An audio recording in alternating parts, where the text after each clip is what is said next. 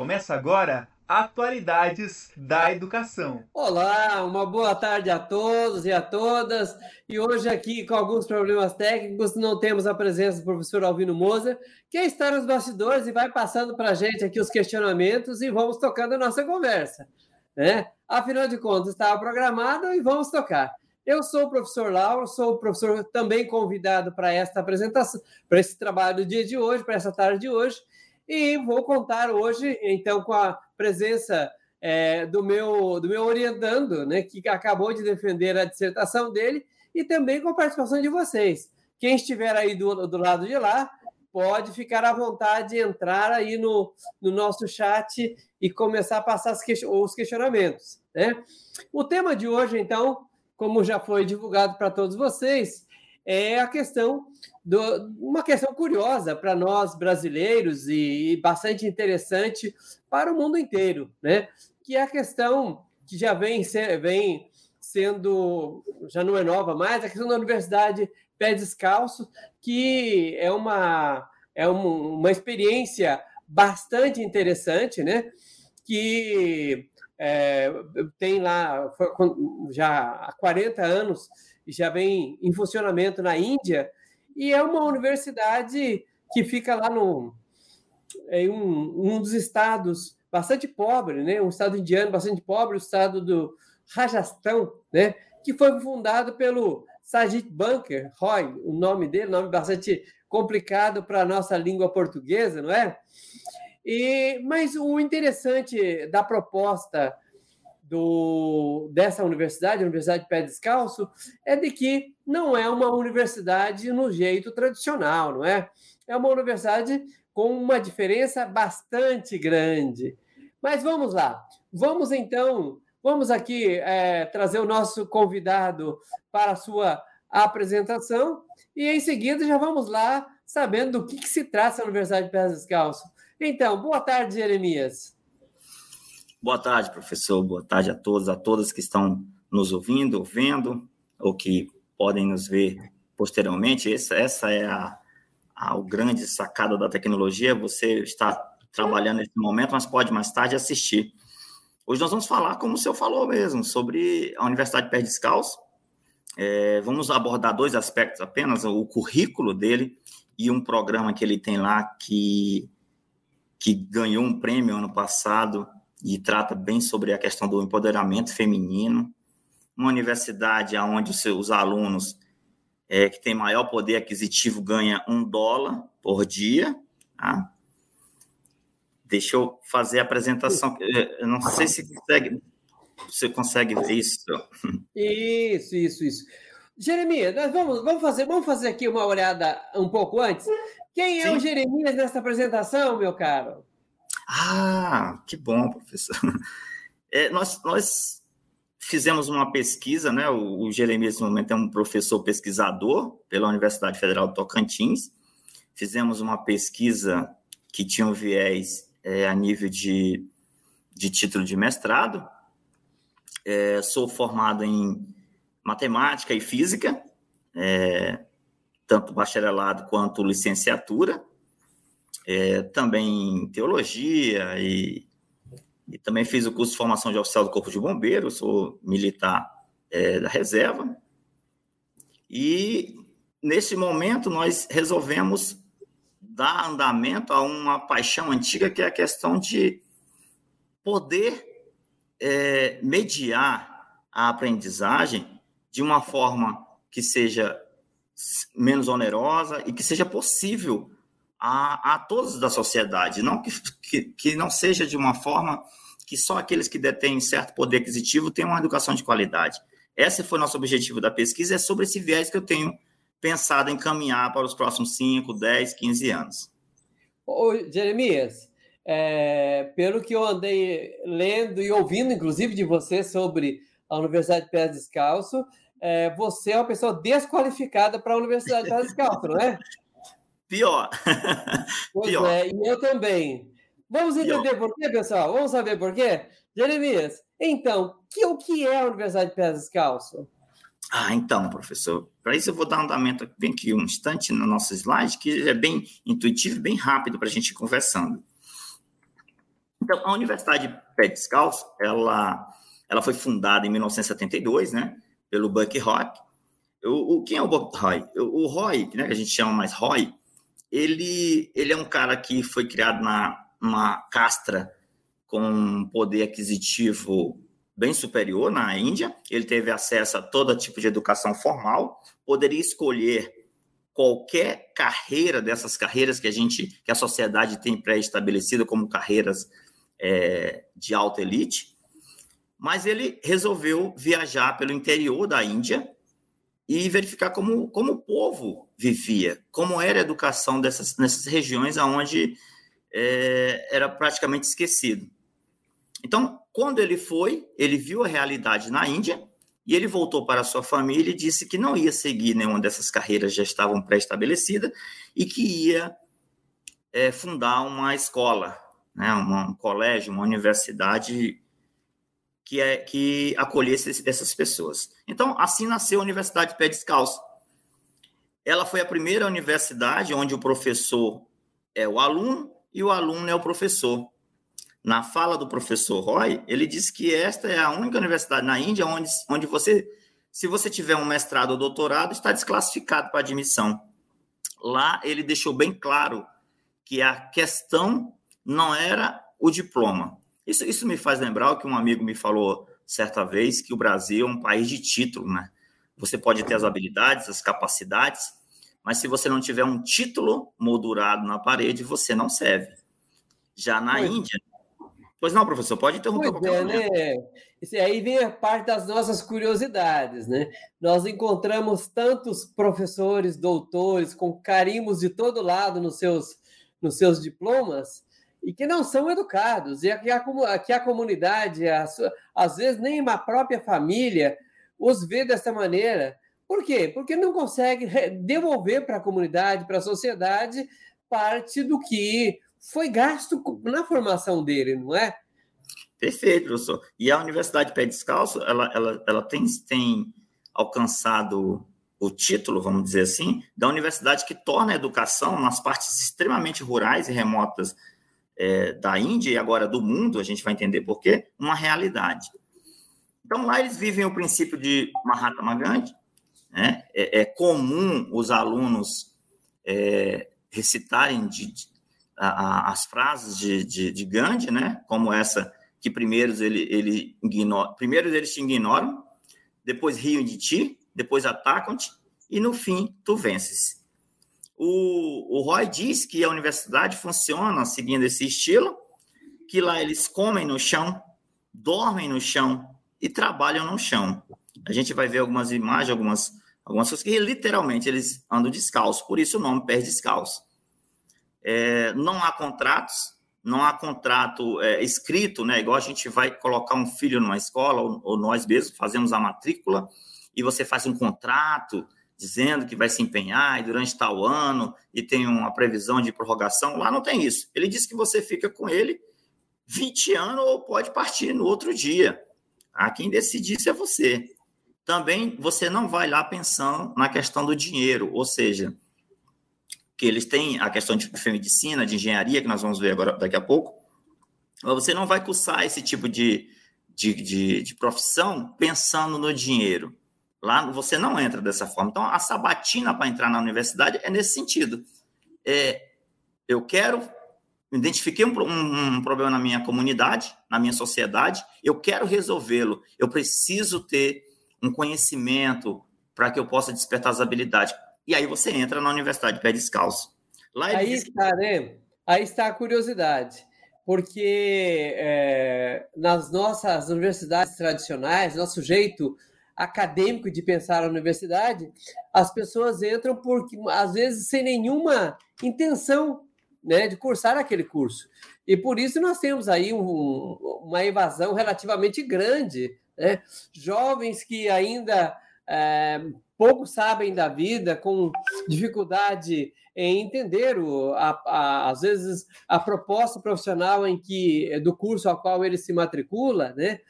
É, passe um esforço grande, muito grande, para ingressar na universidade, quando as pessoas não estão minimamente preparadas e, às vezes, não, se, não vê nenhuma necessidade para a sua vida.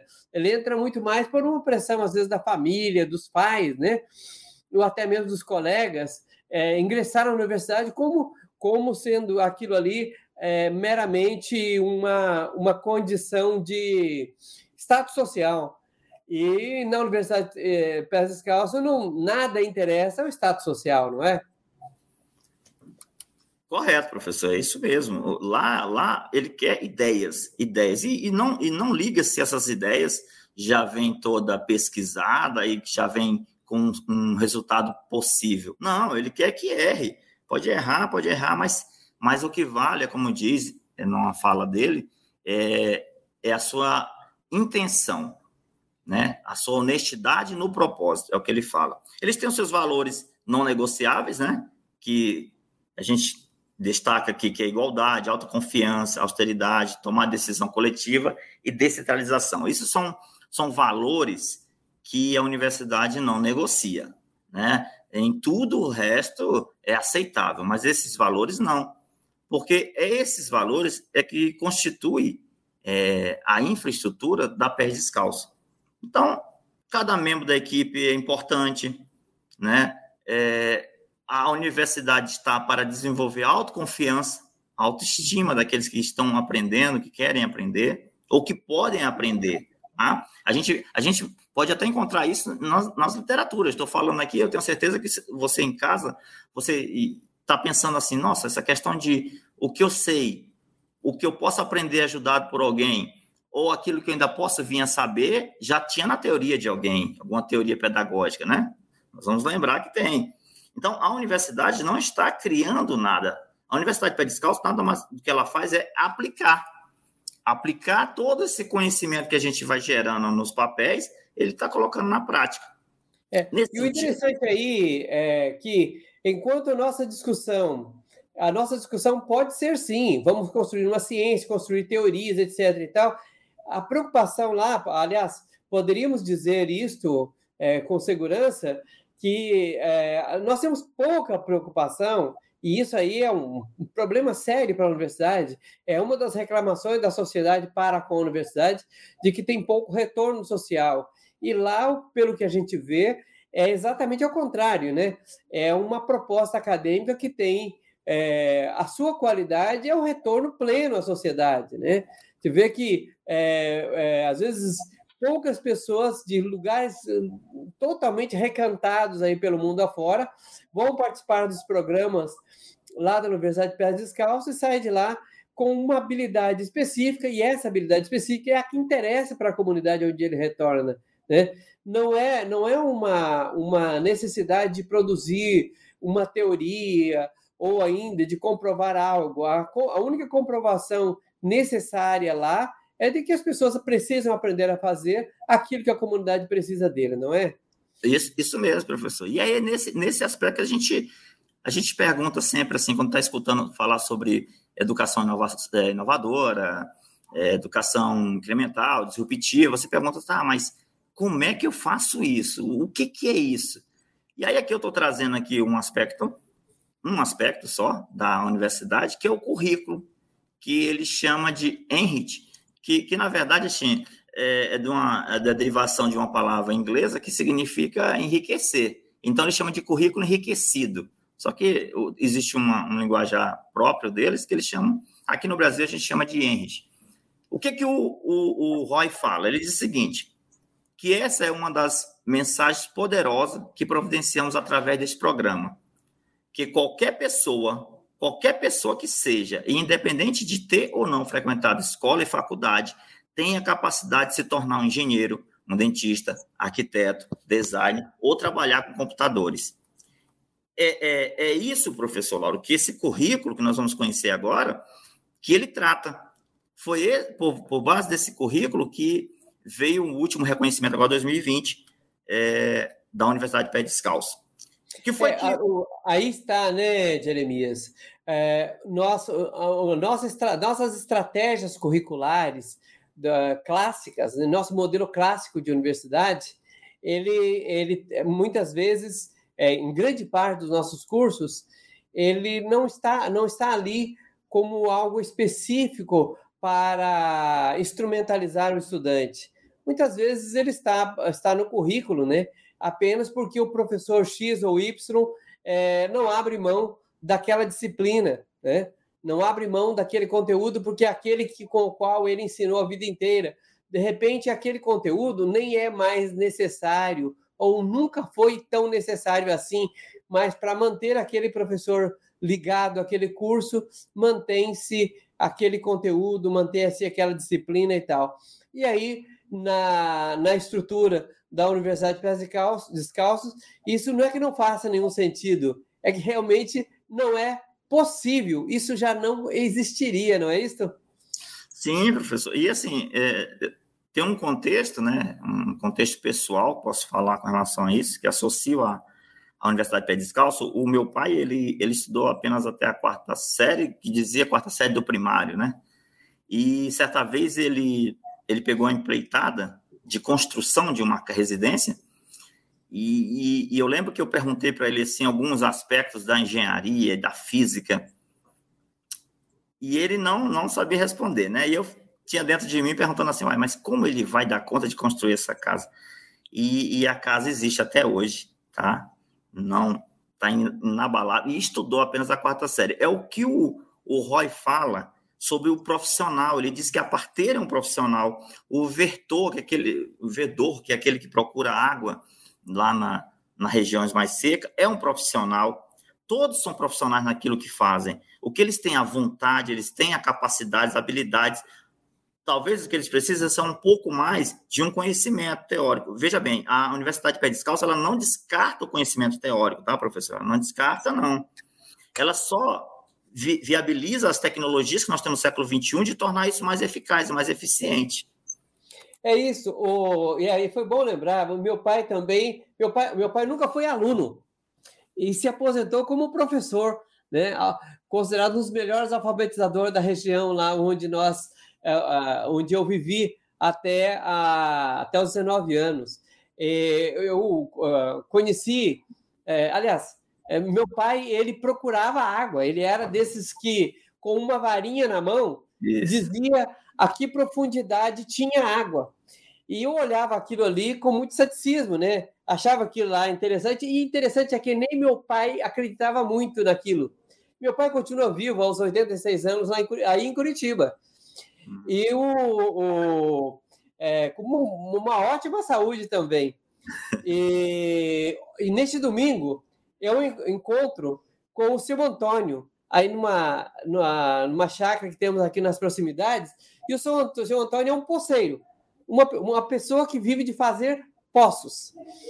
E ele estava lá, a, a, chamado é, de um vizinho, e exatamente para procurar onde poderia fazer o poço dele. E daí, conversando com ele, o seu Antônio também é um analfabeto, né? Mas uma pessoa de uma sabedoria espetacular.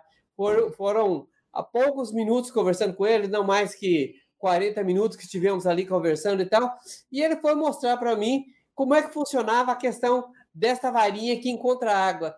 E não é que, de repente, eu disse, ele consegue fazer com que as coisas, sei lá, eu não faço ideia como é que funcionou, e, de repente, o negócio passa a funcionar na minha mão também. Eu falei, olha aí, uma, uma competência, uma habilidade que o meu pai tinha. Eu, eu, pela primeira vez, senti que aquilo ali fazia algum sentido, fazia o movimento em que ele descrevia, e ele foi lá e mostrou em que local, em que local fazer o poço, em que o poço vai ser mais raso possível, né?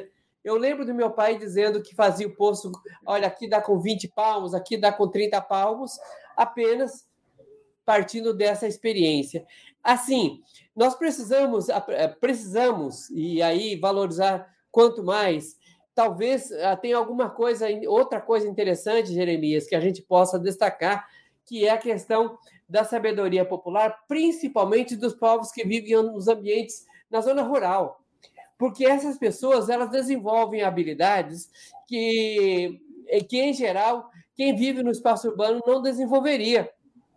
Por exemplo, procurar água, né? Procurar água. No espaço urbano, mesmo que a gente, mesmo que seja uma pessoa que não tenha nenhuma condição de vida, que vive aí numa condição é, de favela, ele não, não pode procurar água e fazer um poço é, em qualquer lugar. Já quem vive na zona rural, essa é uma habilidade que pode ser muito interessante, como meu pai contava, que às vezes ele caminhava a pé por dezenas de quilômetros para ir atender o chamado de alguém que queria descobrir onde podia fazer um poço, para uma cisterna para sua família.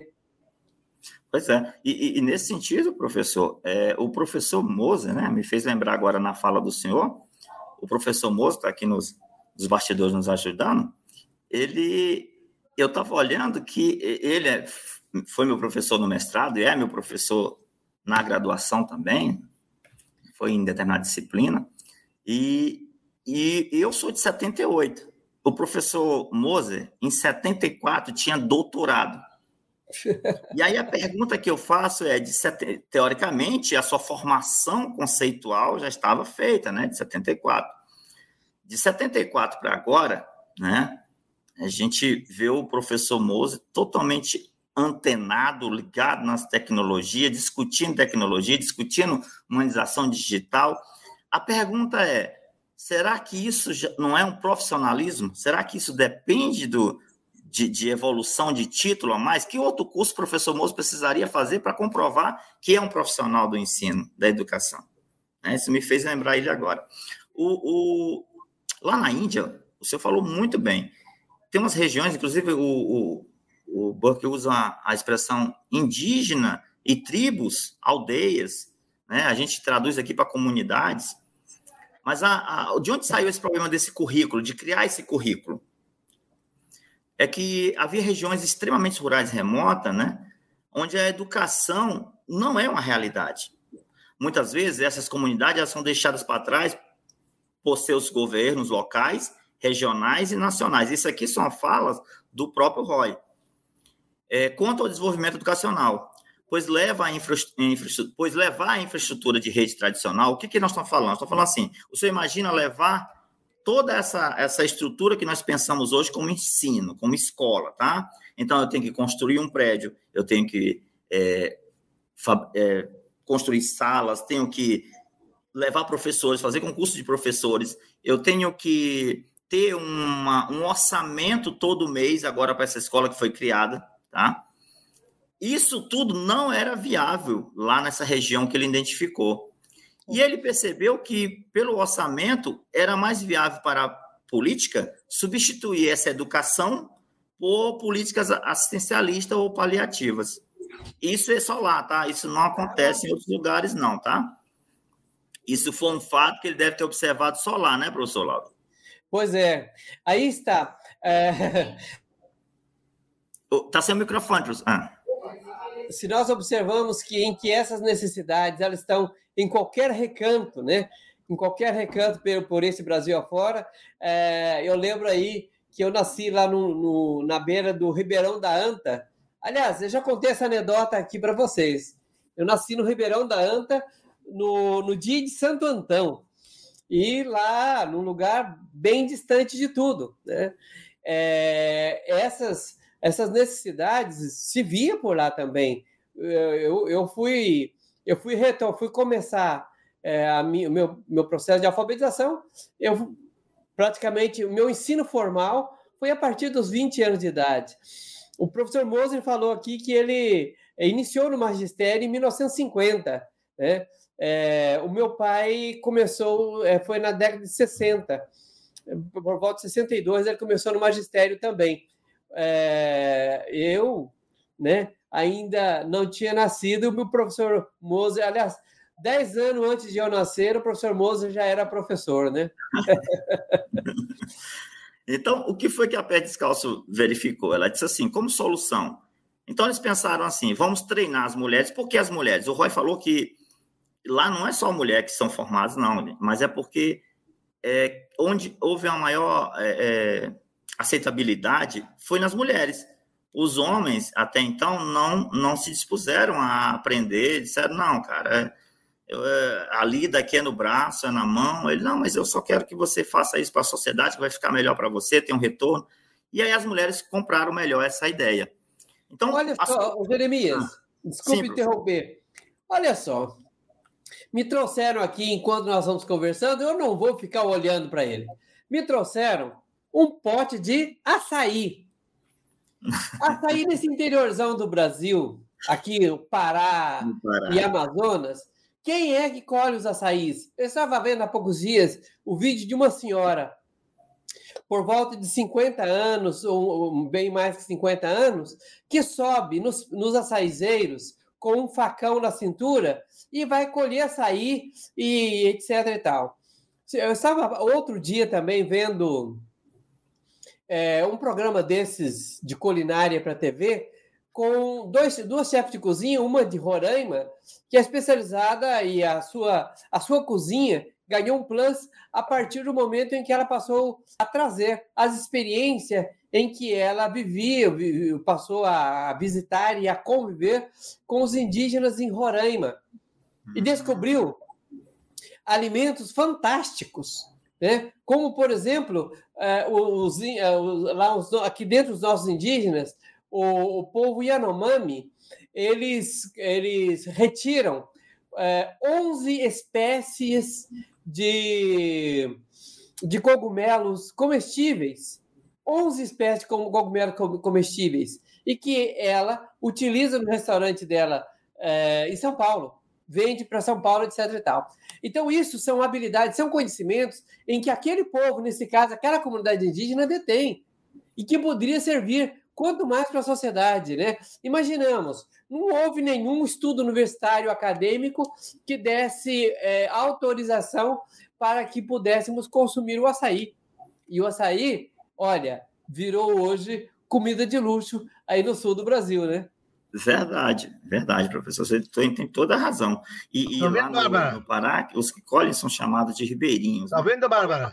E eles estão ouvindo tudo.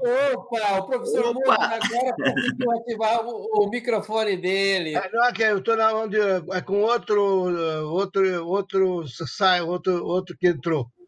Eu estou bloqueado. Agora está tudo bem. Ô, pode continuar. Não, mas eu estou ouvindo o senhor, professor. Pode, pode a continuar. Sala é sua, fica à vontade, mas vamos continuando aqui e a qualquer momento pode, pode entrar na conversa. A sala é sua.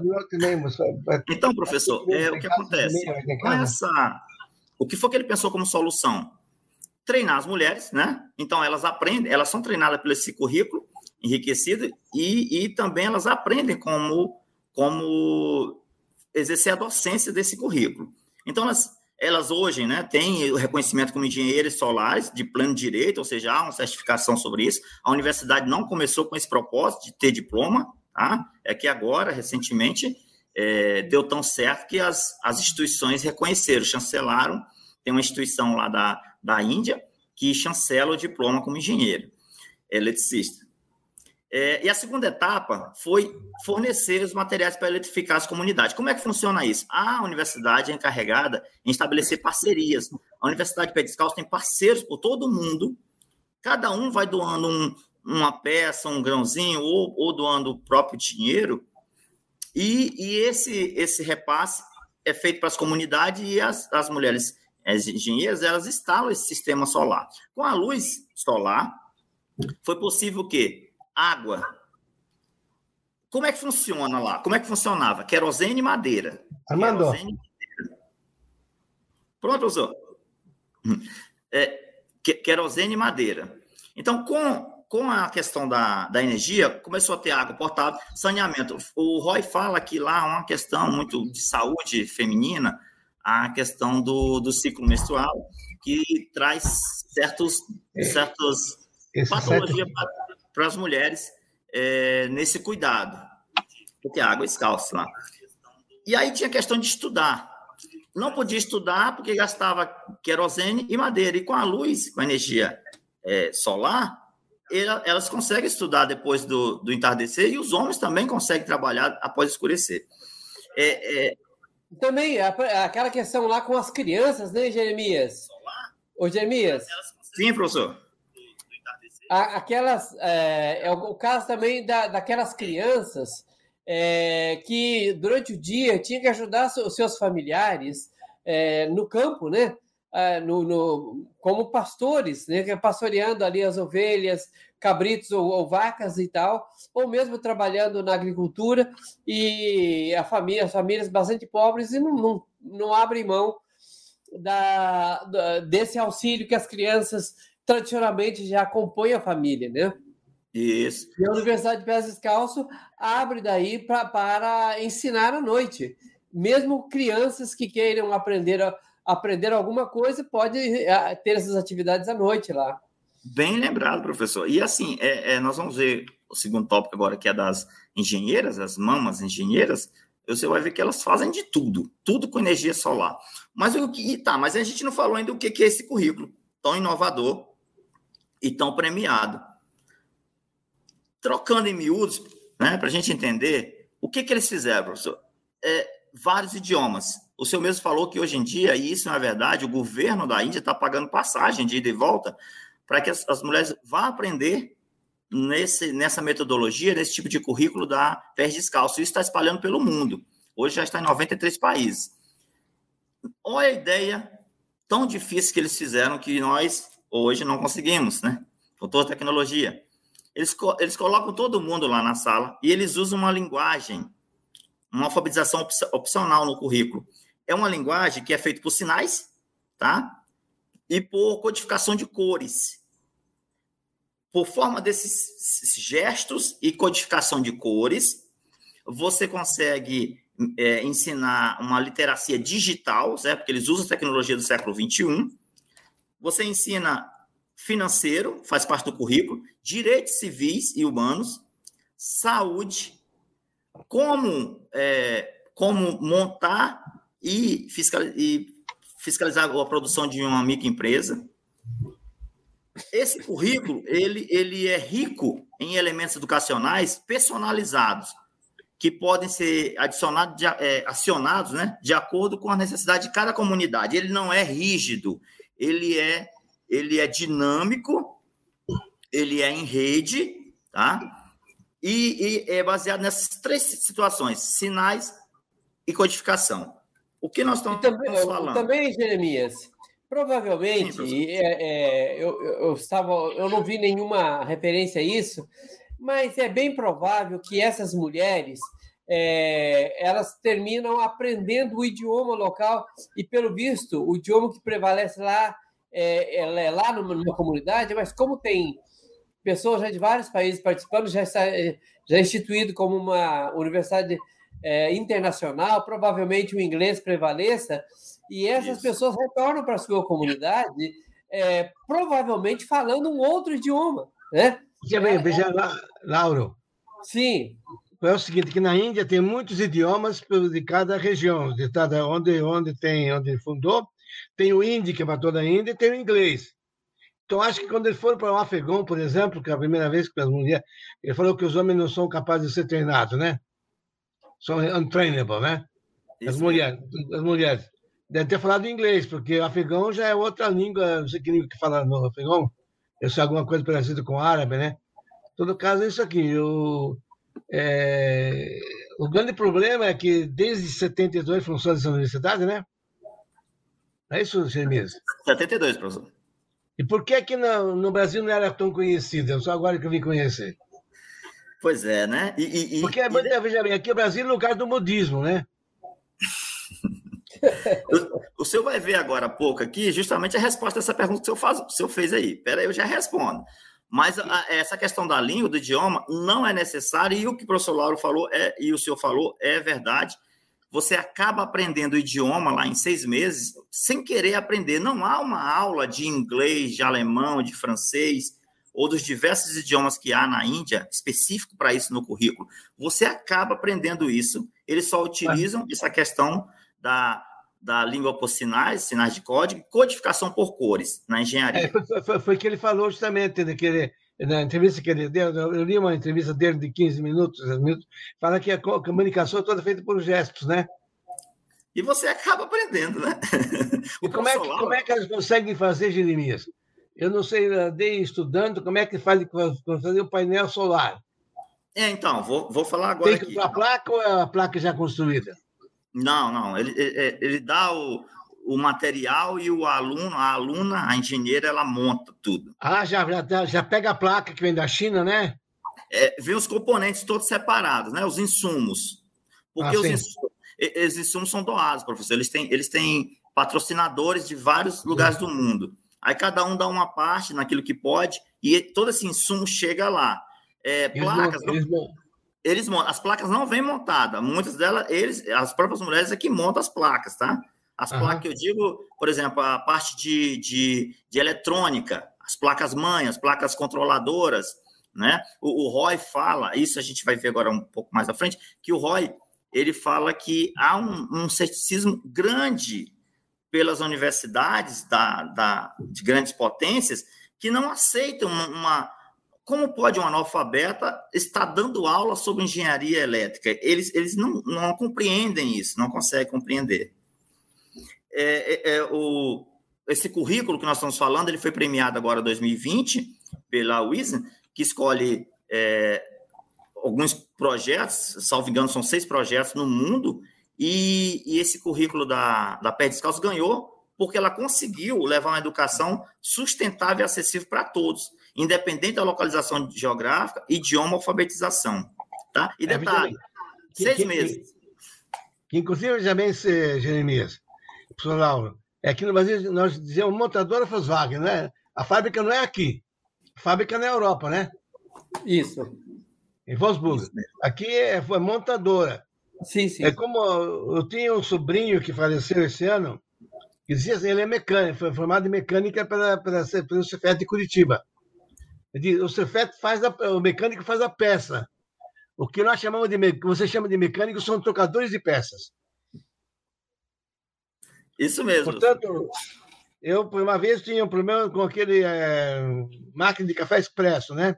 Não tinha aquela o filtro que passava por café para virar. Ele pegou um, pegou um pedaço de, de, de, de zinco, sabe, de material, de alumínio, e fez. Na hora mudou a peça e fez. Fez o buraco todo. Isso, isso é mecânico, não é? Não é apenas um trocador de peça. É isso mesmo. É, eu, por algum tempo, eu também eu trabalhei em uma, é, como técnico em oficina eletrônica. Uhum. E lá nós pegávamos o, os componentes e montava e reparava, às vezes reparava o componente, assim, quando necessário e tal. Hoje, hoje você troca a placa, né? Hoje você troca a placa mesmo, e ainda parte aí de alto rádio, por exemplo, nem placa troca, estragou é lixo, né? Bota outro no lugar.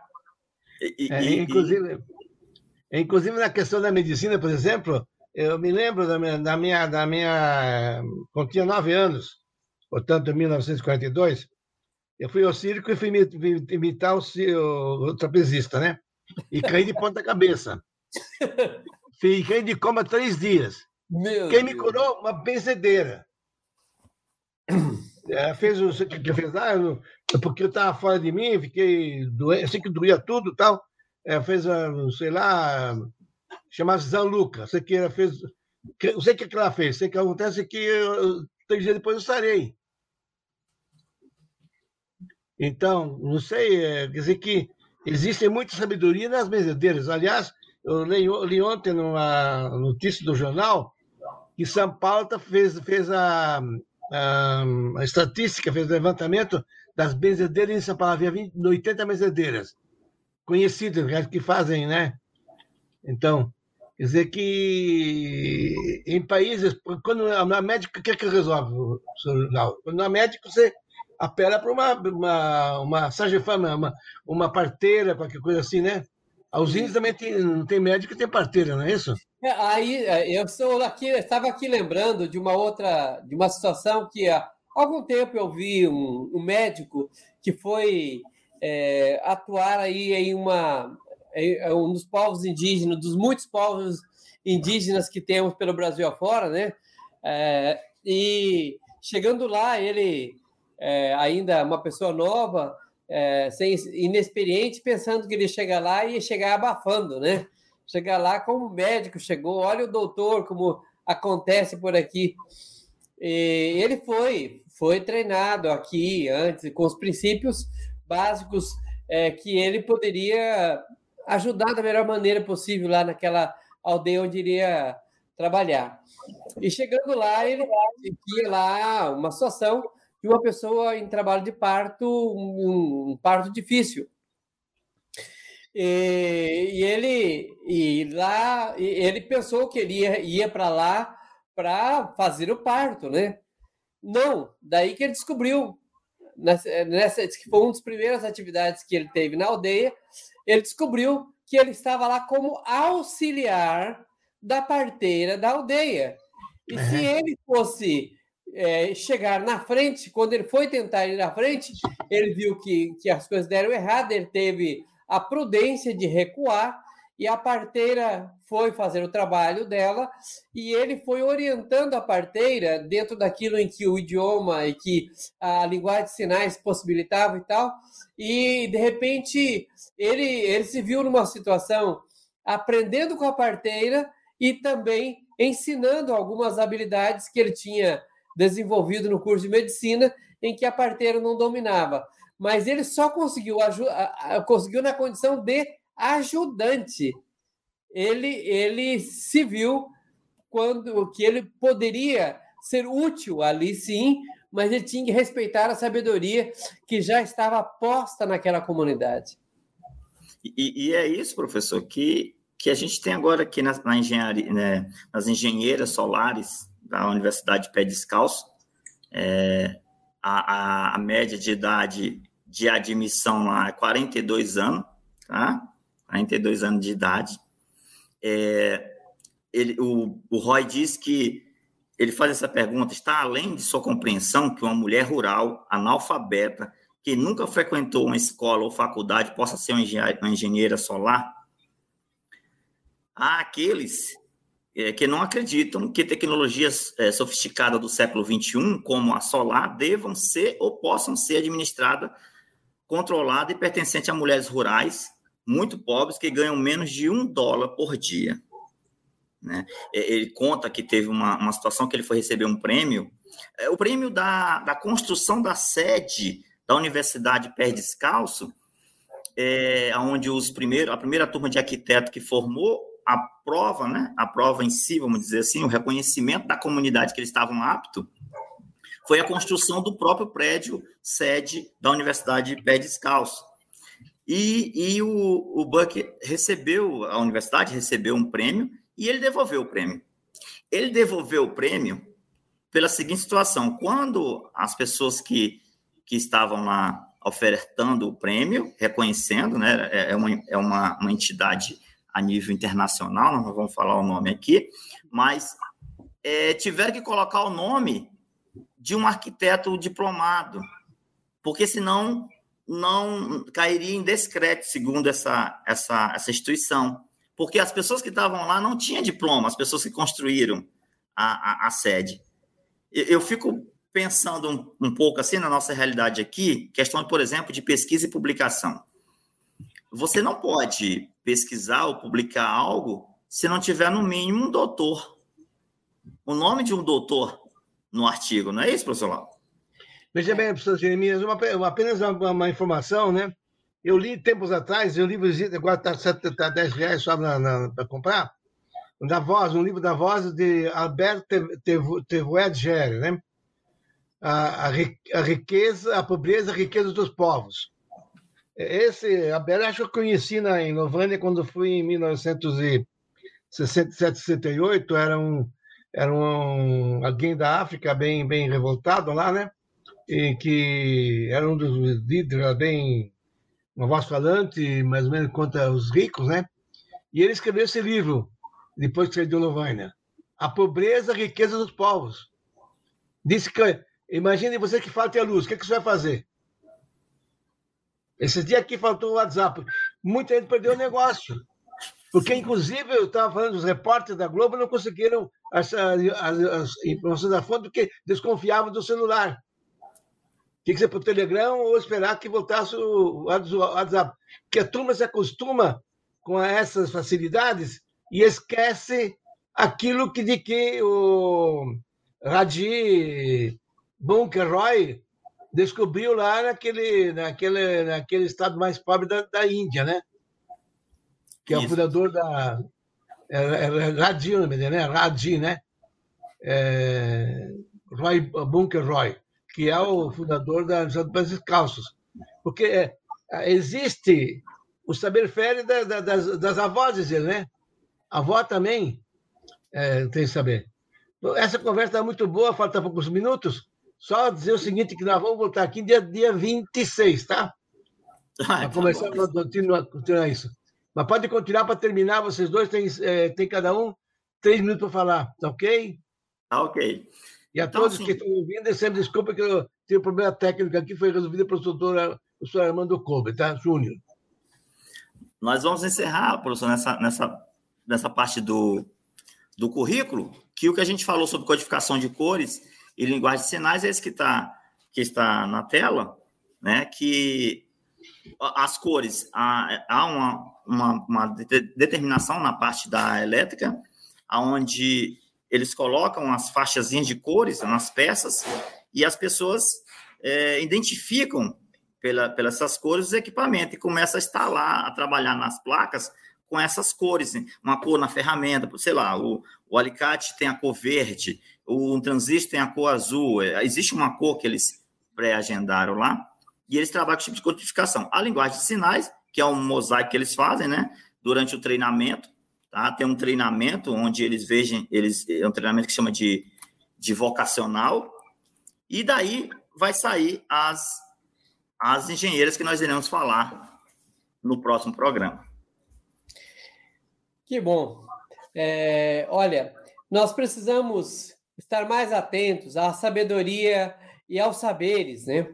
É, que as comunidades dispõem. É claro que a universidade do século vinte e um interessa, né? A produção de conhecimento interessa. A produção da teoria também interessa. É por aí que desenvolvemos a tecnologia e tal. Mas o que nós precisamos é de muito mais desenvolvimento e competência técnica para que as nossas comunidades, para que possamos aproximar das nossas comunidades, para que os conhecimentos eles circulem nas nossas comunidades. E, claro, não dá para nós é, faz, chegarmos em uma comunidade lendo o currículo Lattes. Isso aí não vai ajudar em nada e pode, pode sim, atrapalhar. Como fez lá o, o fundador, o Roy, o fundador da Escola Pé-Descalço, ele, uma pessoa muito bem formada, como diz lá, ele tinha o mundo aos seus pés, ele disse à família dele que ele queria viver em uma aldeia. E ele disse que queria viver por cinco anos cavando poços. E essa proposta dele para a família dele foi chocante. Foi uma proposta que a família disse, mas você está doido? Como isso? E foi lá, cavando poços, que ele é, percebeu o quanto ele poderia ser útil na, naquela comunidade, desde que ele é, é, entendesse a, os conhecimentos que ali estavam envolvidos. E ele foi conversar, então, com as pessoas idosas, né, com os anciãos das aldeias, e uma dica deles era, foi exatamente essa, não traga ninguém de fora, o conhecimento já está disponível. Então, se nós normalmente nós queremos e fazemos questão de trazer pessoas desconhecidas, né? Os nossos eventos, aquela questão do santo de casa não faz milagre, é. E assim por diante. E, no final das contas, lá, ao contrário, é exatamente vamos desenvolver a capacidade é, abençoada desses santos de casa, né? São Esse eles mesmo. Que vão fazer os milagres nas comunidades. Viu lá, me lembrei daquele... Pode vir alguma coisa boa de Nazaré? Sim. Veja bem, o problema é o seguinte que... Eita, o professor Moser provavelmente clicou no botão errado. Opa, está de volta, fica à vontade. Bom, o Nicoleles, que fundou a Universidade do Cérebro em Natal e a da Duke University, dizia o seguinte, que na Cabo, certamente, o Einstein não teria passado, porque exige o C I D, exige tudo mais. E, no entanto, nós vivemos atrás, atrás de, de citações de citações e não vamos atrás da originalidade. Então, a Universidade do Cérebro nos mostra que nós temos que ser originais, E, infelizmente, Brasília é um país formalista, que é título, né? E não, digamos, o credenciamento do saber, é, saber que tem, no doutório saber. Então, a professora José Álvaro Martins, professor Jeremias, muito obrigado pelas suas informações. Acho que todo mundo aproveitou, vai aproveitar quando ver a gravação. Eu também quero ouvir de novo. E, e já estão convidados para nós continuar uma conversa sobre as universidades de, de, de engenharia, da saúde e outras, e em Gâmbia, como é que foi também na África, a expansão dos países, e no dia vinte e seis desse mês. Muito obrigado, estão todos convidados, ok?